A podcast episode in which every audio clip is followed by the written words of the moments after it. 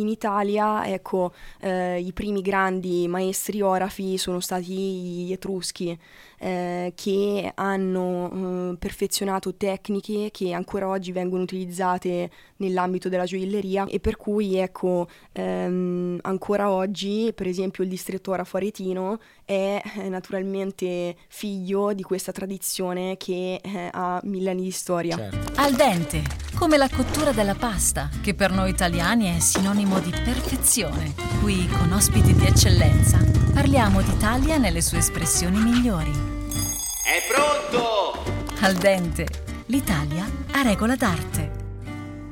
Bentornati ad Al Dente, il podcast che racconta l'eccellenza italiana nelle sue sfaccettature e oggi parliamo di gioielli in questo settore fantastico. Abbiamo due ospiti, donne oggi, che fanno cose diverse, che hanno una formazione diversa e lo fanno in maniera eccellente.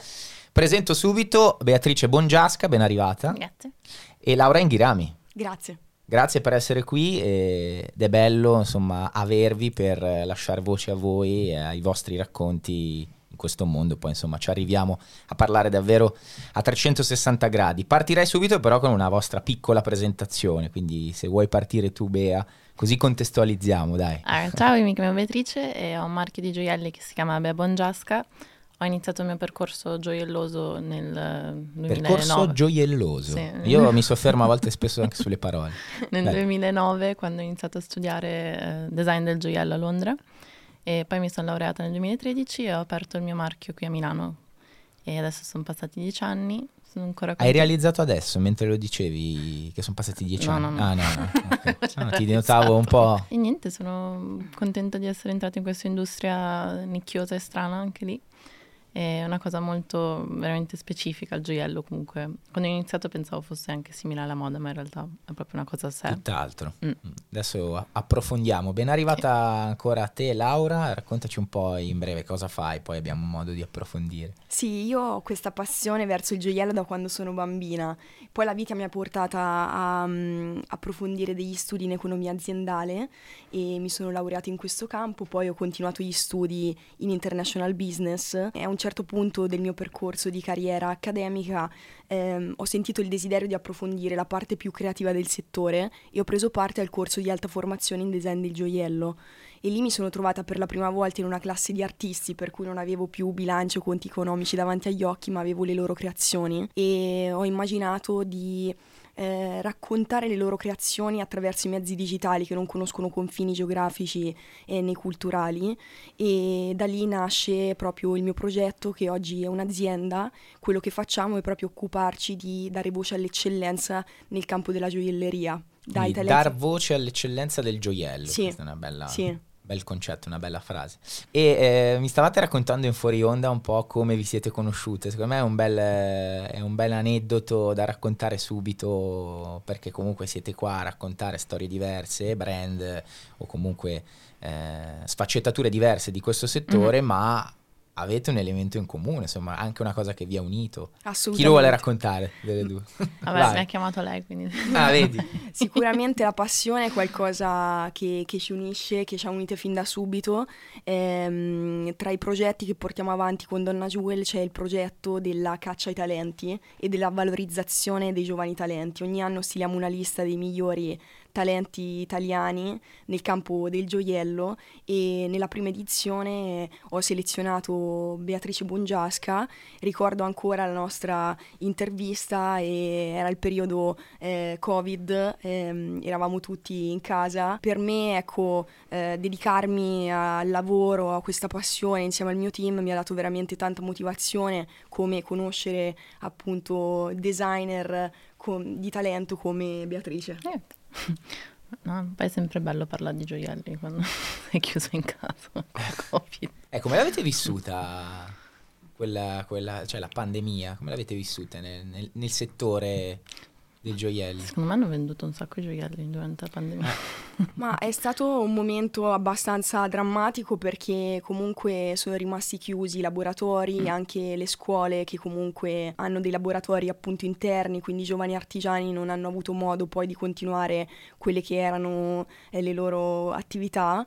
Eh, sicuramente però c'è stato anche un fortissimo senso di unione e mh, noi per esempio abbiamo cercato di dare voce agli artisti attraverso i mezzi digitali, quindi abbiamo creato dei contest online eh, a cui hanno partecipato centinaia di artisti da tutto il mondo che condividevano le loro creazioni e si è creato un senso di squadra, di eh, community per, fa- per far continuare la creatività in questo campo. In tanti settori è stato così, insomma, l'elemento comune trovarsi sul web no, durante, durante il Covid e poi, vabbè, insomma, co- l'opportunità che è uscita fuori è anche quella della vostra conoscenza. Tu invece, eh, Bea, nasci come designer e poi come... Com'è andata? Raccontaci un po' di più la tua, la tua formazione. Allora, quando ero all'università quello che facevamo era più che altro design, però dovevamo poi dopo creare quello che stavamo disegnando, quindi ehm, ti dà una- un modo per capire veramente il gioiello, perché se tu sei un designer ma non sai farli, fisicamente diventa un po' un limite, perché comunque tu pen-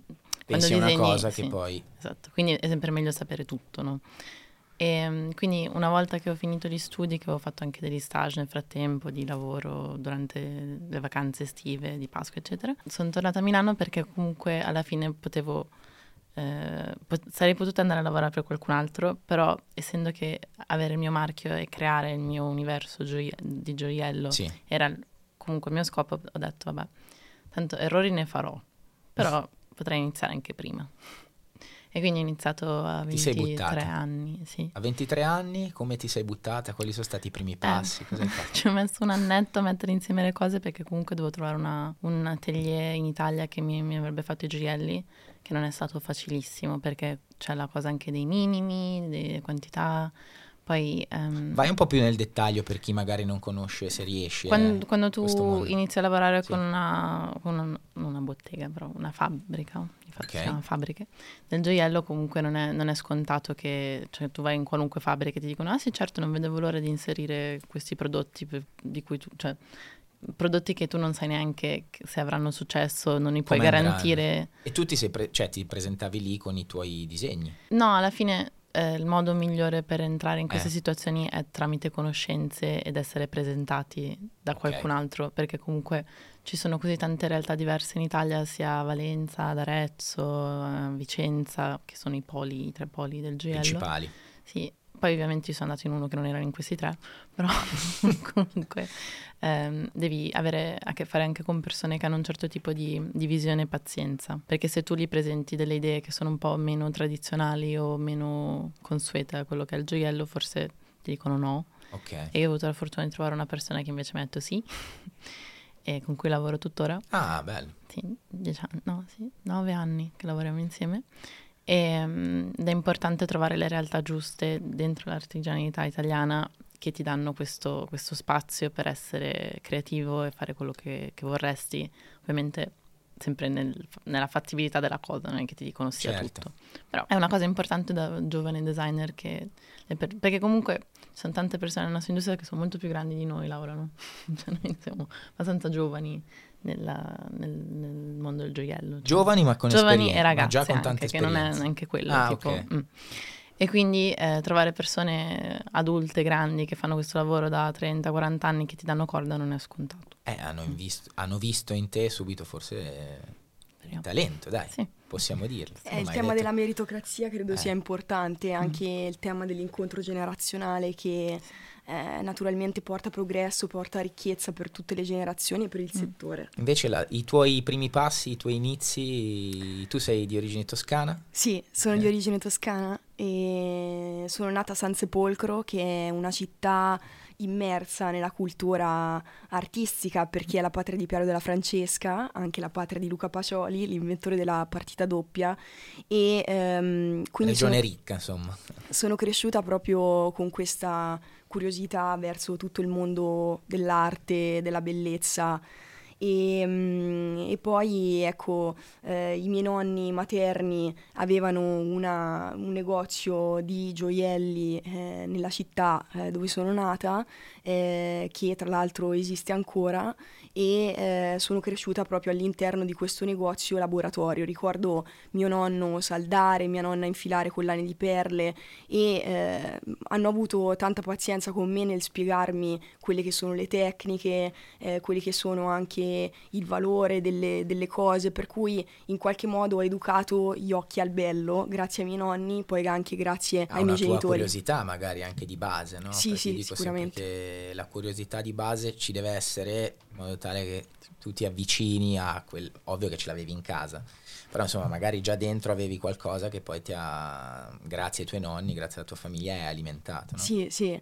Poi ecco, la vita mi ha portata a seguire degli studi in economia aziendale, ma ho sempre sentito dentro questa vocazione artistica, per cui poi il mio percorso si è delineato quando ho preso parte a questo corso di alta formazione in design del gioiello. Lì è nato il progetto che aveva proprio l'ambizione di dare voce alle storie degli artisti, raccontare il loro talento, la bellezza delle loro creazioni e mh, mm, ho iniziato da sola eh, condividendo su Instagram delle immagini. Molto di... presto, ti ricordi proprio quando hai sì, iniziato? A... Era il 2017 quando ho iniziato e condividevo sempre delle foto, dei video di queste creazioni accompagnate da un mio pensiero personale proprio sul, sul design e inizialmente ero seguita da pochissime persone, forse pochi amici, pochi parenti, poi Però, è iniziato a diventare virale. Esatto, magari lì c'erano i tuoi amici, i tuoi parenti o conoscenti che utilizzavano i social così tanto per perché 2017 diciamo stiamo andando indietro di qualche anno e non si pubblicava tanto quello che ognuno faceva sul lavoro. Esatto. Tu magari invece sei stata una delle prime a, a, pubblicare insomma quella che era la tua passione che poi è diventata il tuo lavoro. Sì, eh. questa è una considerazione interessante. Si è perché... fatta riconoscere, quello volevo dire magari, nell'utilizzo dei social, no? Sì, perché inizialmente appunto eh, i social venivano utilizzati principalmente per condividere aspetti della vita personale Mm, io sono sempre stata una persona molto riservata che ha sempre messo davanti eh, quello che mi piace, anche la professionalità rispetto alla faccia. il lavoro degli altri, eh, il talento degli altri, quindi eh, per me è stato naturale parlare degli altri più che di me. Bello, stiamo parlando, e beh, lo facciamo nel corso delle nostre puntate di Italia, anche del rapporto che c'è tra eh, diciamo Italia e poi il settore di riferimento, in questo caso i gioielli. Eh, Bea, i tuoi gioielli sono 100% made in Italy? Sì. Raccontaci sì, no, quanta Italia una, c'è. È stata una scelta fin dall'inizio, ehm, perché comunque penso che sia importante mm, che il proprio prodotto rappresenti anche il proprio paese e essendo un paese che per fortuna ha, ha molto talento nell'oreficeria era inutile andare da un'altra parte a cercare quello che abbiamo già qui. E mm, comunque anche c'è anche una fierezza nel dire che è stato fatto qua. Poi dopo alla fine forse a volte costa un po' di più. eh, questo è un altro, un, po di più. un altro dettaglio, diciamo. Eh, sì, però secondo me ne vale la pena perché comunque stai facendo muovere anche la tua economia non, ed è giusto così. È anche più bello, è bello anche poter andare a vedere le fabbriche, lavorare insieme. Um, se, se le avessi fatti, non so, per dire in Cina, cosa faccio? Vado in Cina una volta al mese a... Ti capita comunque di viaggiare, immagino? Sì, mi capita di viaggiare sì per altri motivi, però eventi, questo per... non sarebbe stato un bel motivo certo. per viaggiare, è molto più bello poter andare in macchina un'ora e mezza per andare a Valenza o vabbè, tre ore per andare a Pesaro ehm, e poter viaggiare dentro il tuo paese, vedere le cose che, che fanno. Anche proprio, tipo, anche proprio in aspetti più stupidi logistici eh, è dai, meglio. raccontaci. Ma sì, ma le spedizioni ah, okay. è molto meglio. Vogliamo conoscere tutto di voi. ma sì, non devi importare niente, tutto tuo, è certo. tutto già qui. Anzi, semmai proprio a San Marino non c'è l'IVA, quindi se proprio vuoi prendere le pietre da qualche parte puoi prenderle lì. Però questa è una convenienza. Quanto è antico invece, lo chiedo più a te Laura, il legame tra Italia e gioielli? Ma cioè, guarda, è antichissimo, si parte intanto da un legame del gioiello con l'uomo, perché l'uomo a partire proprio dal Paleolitico superiore ha indossato gioielli ancora prima di indossare indumenti perché il gioiello era un elemento eh, eh, per difendersi dalle forze avverse della natura, per ricordare un caro amato, eh, anche per adornarsi a tutti gli effetti. Eh, Tradizioni po- alcune che ci portiamo ancora dietro. Assolutamente, assolutamente. E mh, mm, poi in Italia, ecco, eh, i primi grandi maestri orafi sono stati gli Etruschi. Eh, che hanno eh, perfezionato tecniche che ancora oggi vengono utilizzate nell'ambito della gioielleria come, eh, non so, per fare un esempio, la granulazione che consiste nella creazione di sfere, eh, quindi granuli, eh, che vengono poi ehm, saldati su delle lastre di metallo prezioso. E gli Etruschi prediligevano soprattutto l'oro eh, perché i principi etruschi appunto avevano questa grande passione perché l'oro era anche simbolo naturalmente di potere, di ricchezza e per cui ecco ehm, ancora oggi per esempio il distretto arafaretino è eh, naturalmente figlio di questa tradizione che eh, ha mille anni di storia. Certo. Fai vedere le mani se vuoi, visto che questo è anche un podcast per le nostre telecamere. E invece queste nostre tradizioni, questi nostri modi di, di pensare, anche di fare, eh, made in Italy, eh, come vengono visti all'estero, secondo voi?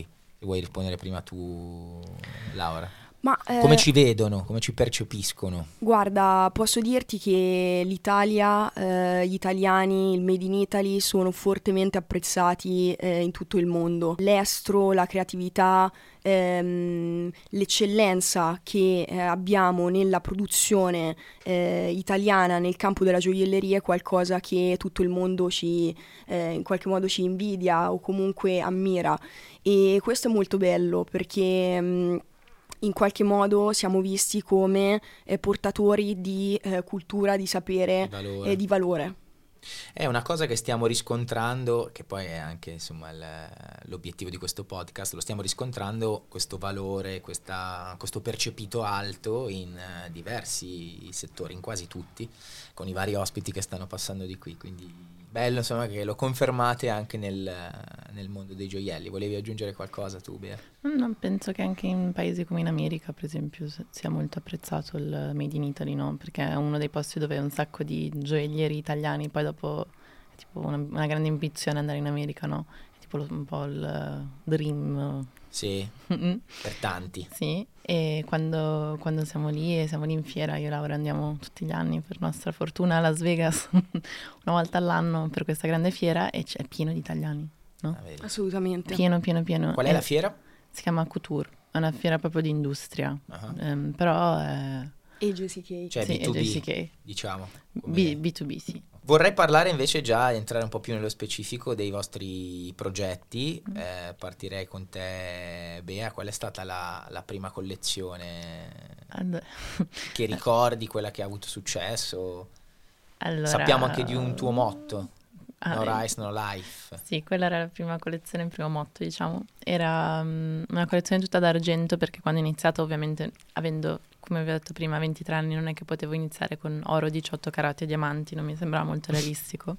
Poi persone lo fanno, eh, però. Certo. Sei partita, diciamo, un po profilo basso. Sì, esatto, quindi era, era, tutto argento. Avevo già iniziato a usare lo smalto, che è una, che è una cosa che tipo questi. Sono okay. colorati a mano con una siringa pian piano. Tutti i tuoi gioielli, diciamo, hanno uno stile abbastanza pop, colorato, sì. no? Però questa collezione comune. non era così Okay. Cioè, lo era un pochino, ma non troppo. Aveva degli inizi. Sì. Diciamo. Ed era tutta di um, gran, um, chicchi di riso. E l'idea era che, um, che cos'è veramente prezioso: il riso, il gioiello. E tutta questa idea che mi hanno fatta.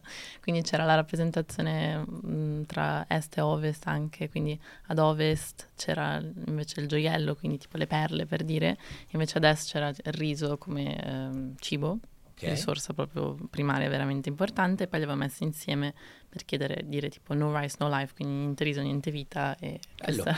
Quanta comunicazione c'è dietro anche a un, a un gioiello che poi ha una collezione, adesso un eh, gioiello, un prodotto che poi funziona? Cioè quanto... Mm.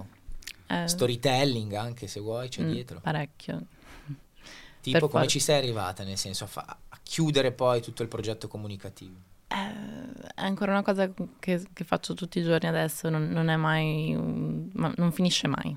diciamo, perché perennemente devi trovare modi per comunicare quello che stai facendo e farlo vedere agli altri nel modo in, in, un modo che possano capire il tuo lavoro anche per la, l'artigianità che c'è dietro, per il concetto che c'è dietro, per il valore che c'è del marchio, cioè è, è tutto proprio una roba 360 di comunicazione che devi fare. Adesso il modo in cui lo fai di più è ehm, tramite i social, poi dopo tramite la comunicazione con per esempio agenzie stampa Ok.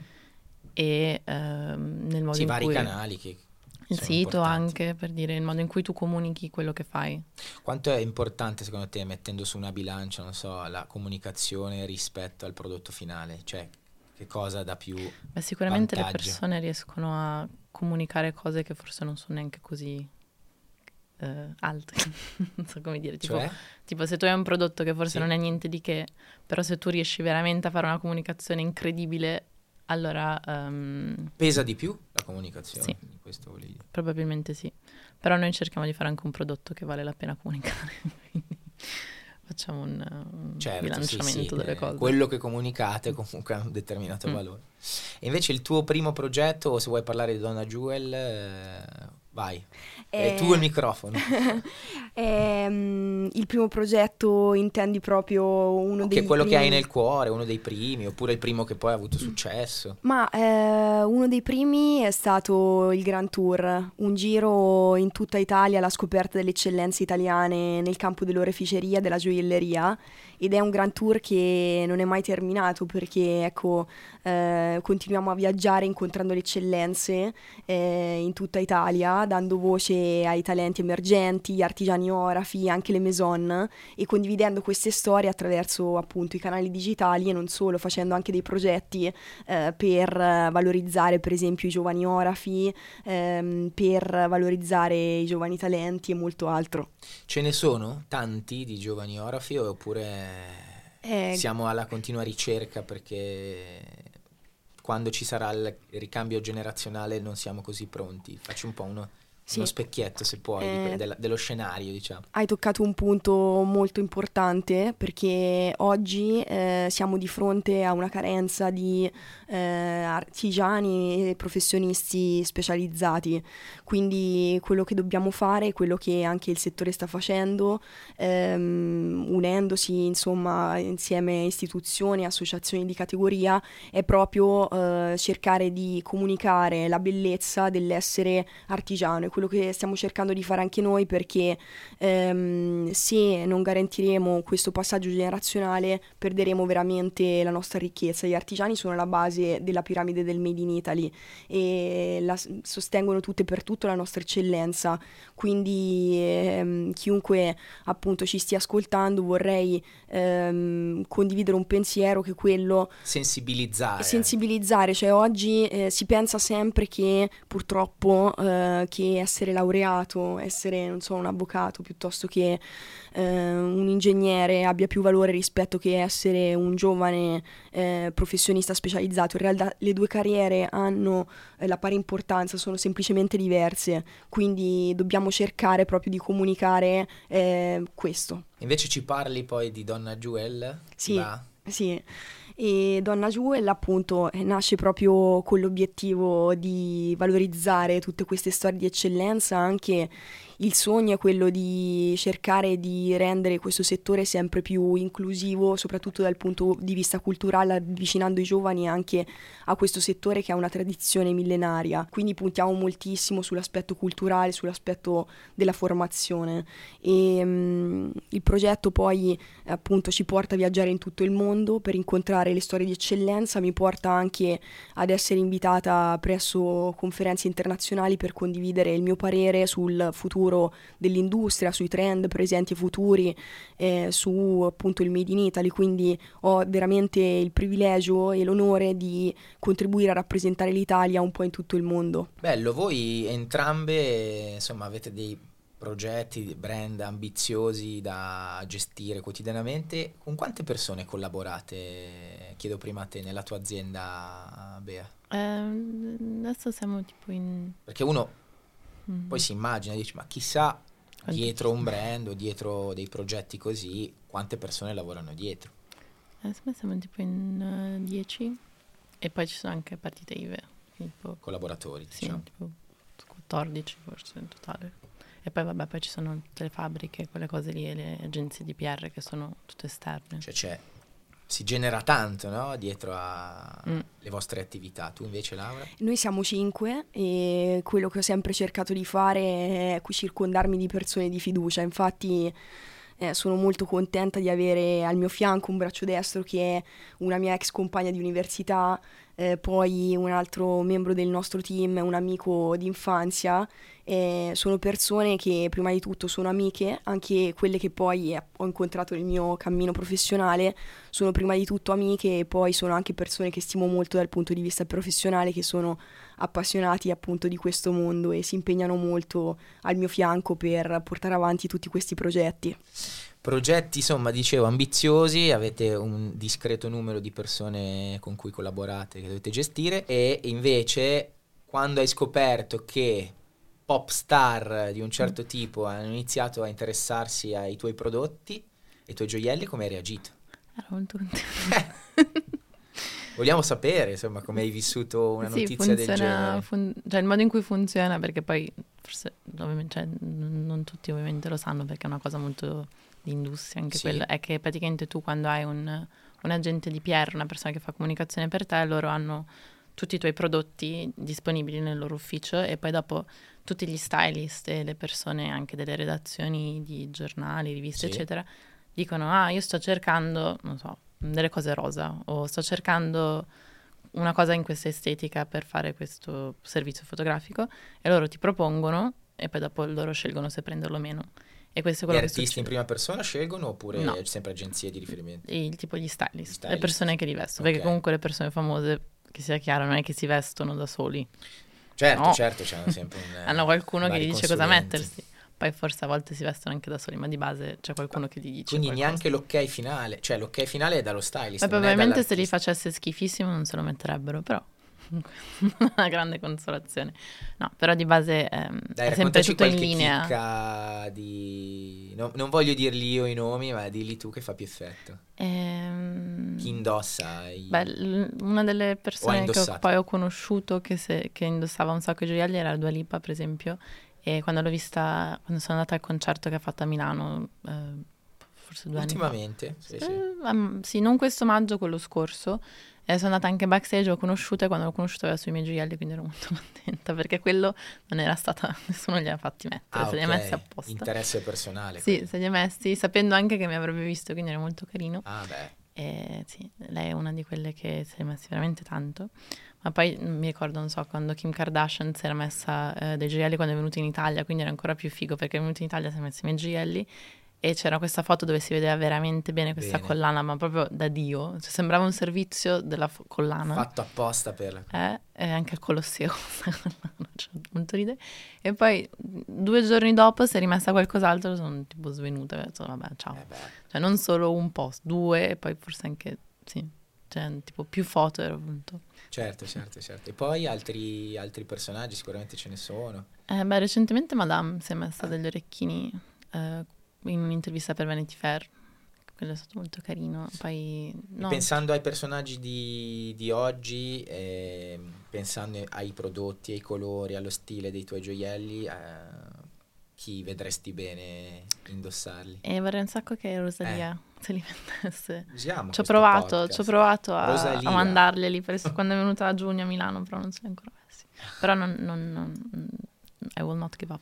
E, que- e quello è stato, insomma, Dua Lipa forse il momento in cui hai indossato i, i tuoi gioielli è stato il momento in cui ti ha dato anche, diciamo, un po' di notorietà Sì, tutto tutte queste persone ti danno notorietà alla fine perché comunque, a parte che lo puoi usare per dire che, che se li sono messi e poi dopo ehm, ah, cioè, vanno sul loro Instagram, comunque sui loro social, quindi le persone iniziano a vederli, poi forse li vedono un'altra volta da un'altra parte, iniziano con... Effetto domino, Sì, diciamo. è- Sì, è- è effetto tut- domino. non ci sarà mai un momento che dici ah è quel- stato quel momento che ha creato, Sì, no, sì, sì, è certo. sempre un insieme di Mm. tante cose. non- più aspetti, Mm, sempre legati a... Sì, poi forse è uscito un articolo, forse poi si è messo questa persona, forse quel colore in quel momento è particolarmente in trend, cioè ci sono mille cose. Certo, mille variabili anche. Mille, sì. Ma come funziona la creazione di una nuova linea?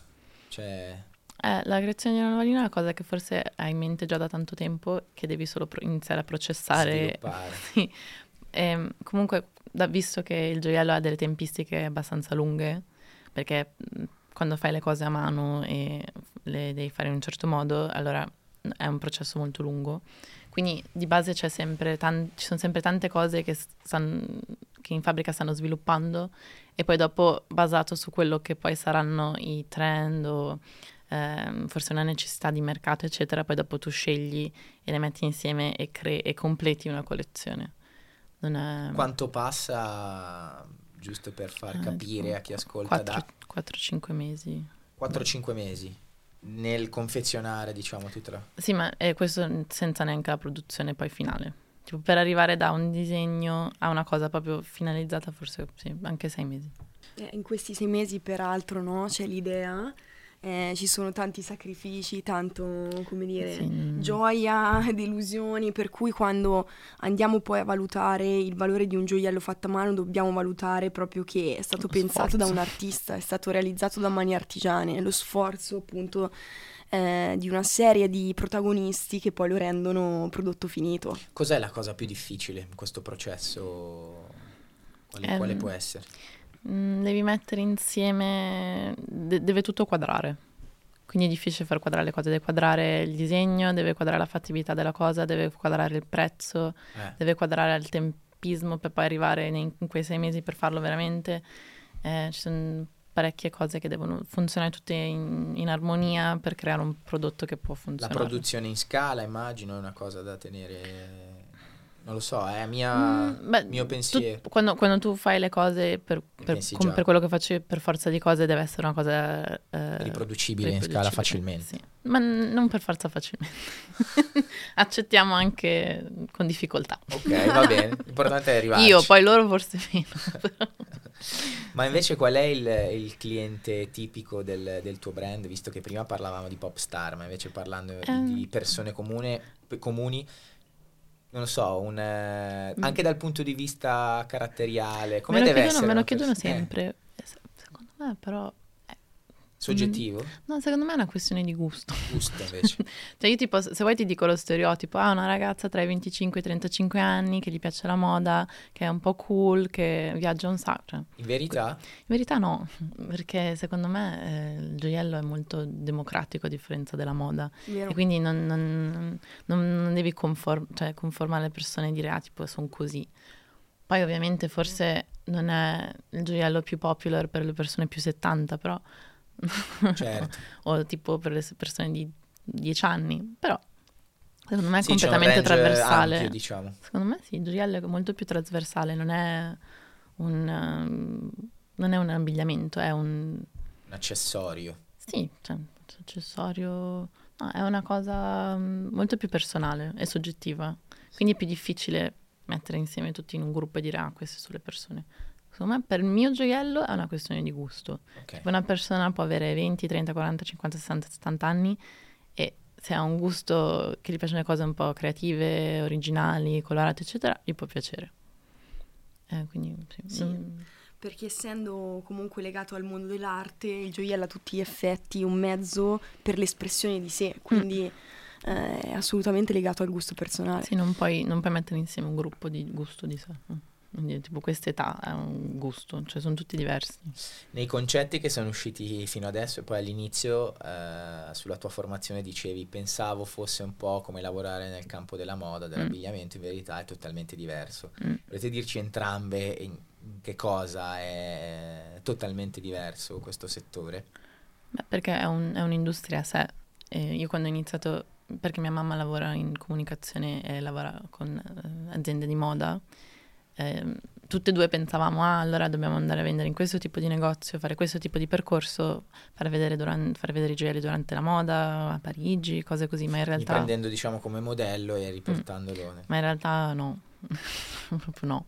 Il gioiello è completamente a sé, non c'entra niente con la moda, anche in termini di stagionalità, di collezione, c'è proprio niente.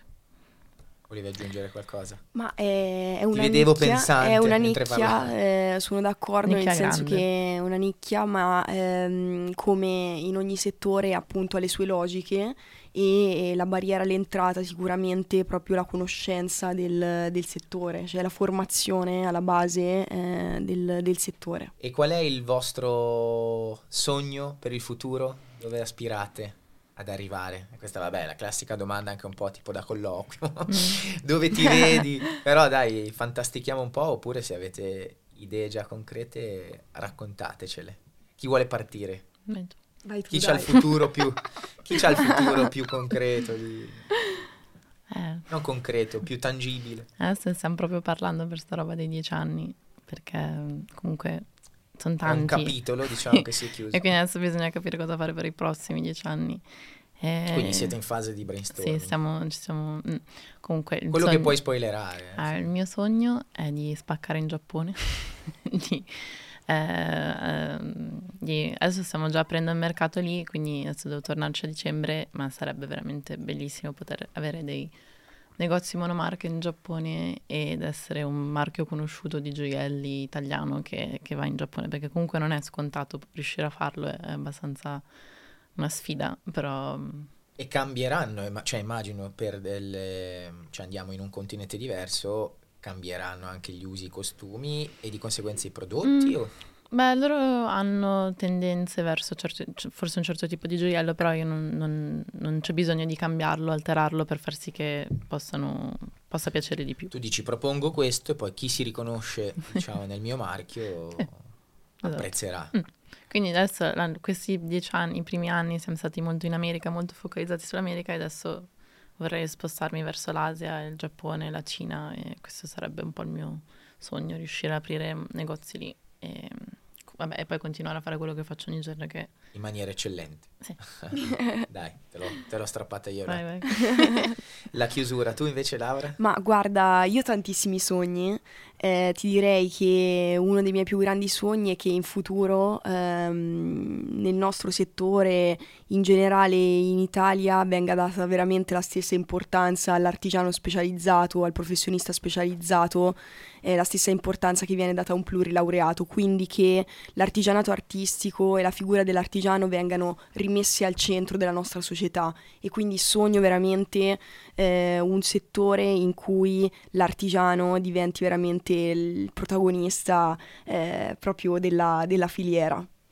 Ma in Ma- un senso, Laura, secondo me già lo sono. Cioè, per noi lo sono. Sì, Cioè, per noi lo sono, però, però, vuoi- tu vuoi che sia più, più visto così. mi piacerebbe che eh, magari avessi anche più gratificazione, eh, che questo mestiere fosse visto ancora di più come un mestiere eh, di eccellenza, che comunque è un mestiere a cui molti magari giovani eh, ambiscono, Ah, perché quello- quello trovo forse- che eh, ancora oggi ehm, ancora ehm, c'è una distanza da- dal mondo del, del- del lavoro manuale che invece trovo essere bellissimo. Se io eh, avessi potuto avrei fatto sicuramente l'artigiana, non ho il talento manuale e quindi ho cercato di poi valorizzare quelli che sono i talenti che invece ce l'hanno. Vabbè, hai il talento nel comunicare, nel, Grazie. nell'enfatizzare anche alcuni concetti molto importanti. Si vede che avete entrambe a cuore questo mondo e questo settore. Ma come cambierà secondo voi nei, nei prossimi... Dai, usiamo questo, questo arco temporale di dieci anni, i famosi dieci anni. È un, è un mondo, è un settore che cambia, come può essere, non so, quello digitale informatico, eh, velocemente oppure no? Eh, Secondo me no. È eh. molto lento. Non pen- perché è le- cioè, lento perché comunque è molto basato sulle tradizioni, quindi tutte queste cose non sono ehm, modificabili Certo, in breve tempo. o, o mai forse anche. Ci sono tante cose che sono molto Che ferme. rimarranno così.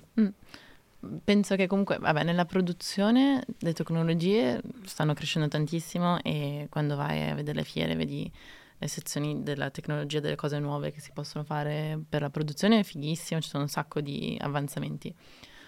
Mm, Nel design, secondo me, pochino, tipo poco, adesso forse c'è la nuova generazione di designer che sta iniziando a entrare e Poco alla volta. poco alla diciamo. volta, però comunque alla fine le maison, quelle grandi, sono sempre quelle, non molto fisse, cioè non è che...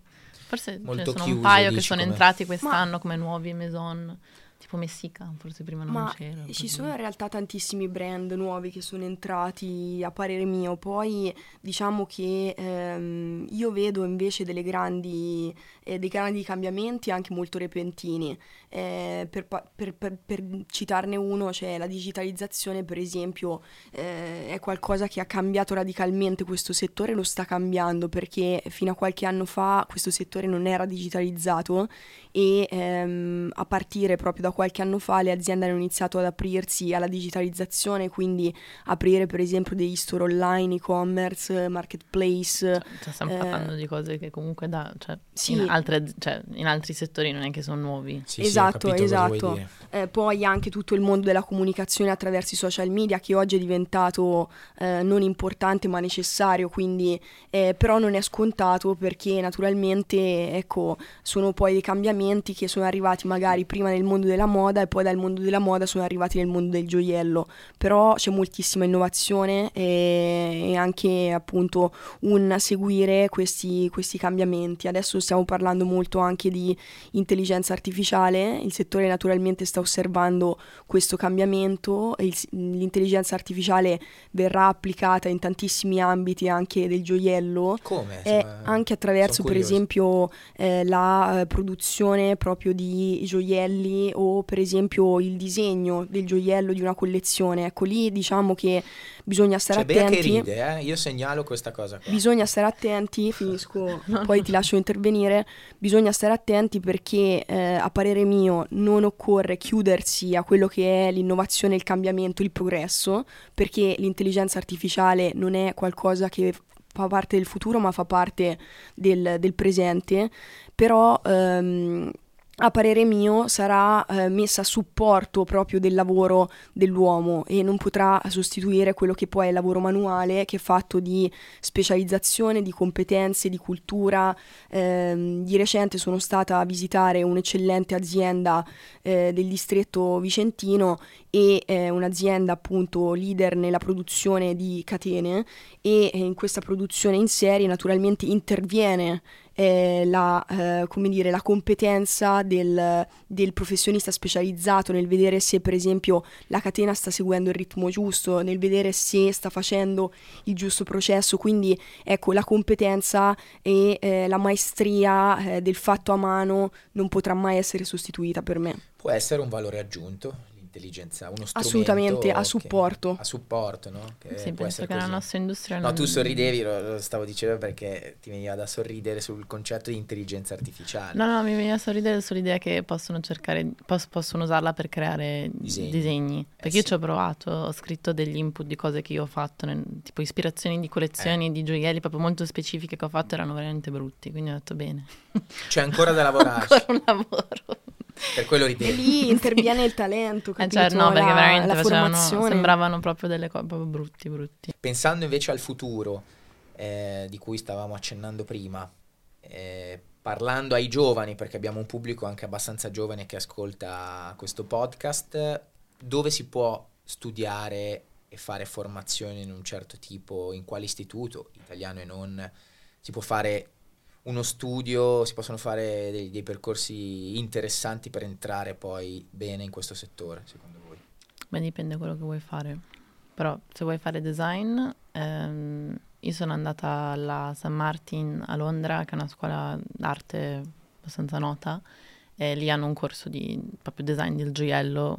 ehm, Di alto livello, insomma. sì, però è più focalizzato sul design. Se invece vuoi fare più cose per diventare proprio un creatore, un orafo, ci sono altri tipi di scuole che forse mh, non sarebbe forse quella la mia prima scelta. So che ci sono anche ad Edimburgo, so che ci sono delle scuole anche a Firenze, no? Laura? Sì, sì, Eh, no, esatto, rimanendo in molte- Italia invece? Sì, Ci a sono Roma. molte realtà in Italia, ehm, anche lì eh, se vi fa piacere vi invito a visitare il nostro sito dove le abbiamo pubblicate tutte e poi naturalmente se si ha una propensione verso questo mondo, naturalmente se si inizia da giovani è ancora meglio perché se tu per esempio hai una propensione per il lavoro fatto a mano, una, eh, non so, una- un estro artistico, sicuramente anche iniziare da un ITS, un liceo artistico piuttosto che uno scientifico, ecco, certo. mm, ecco, Può già eh, agevolare, agevola il percorso. Qual è l'aspetto eh, più bello che preferisci divulgare? Ehm, quotidianamente o in quelle che sono le tue eh, ospitate? Insomma. Sì, sì, sì, sicuramente ehm, la- mm, quello che esiste dietro il gioiello, quindi la storia di chi eh, poi questo gioiello lo pensa, lo immagina, lo crea. ehm, ecco, questa, questo, mm, que- queste storie di bellezza che molto spesso non sono nemmeno così conosciute e che appunto a cui noi amiamo eh, dare una voce. E allora seguite anche delle pillole che trovate sempre sul canale, su tutti i canali di Eccellenza Italiana. Grazie per essere state ai nostri microfoni, grazie per tutto Grazie quello che te. avete Grazie mille. raccontato. E salutiamo allora Bea Bongiasca e Laura Ciao. Inghirami. Ciao, grazie. Ciao. E salutiamo tutti voi, grazie per averci seguito a questa nuova puntata Grazie. di Al Dente. Grazie.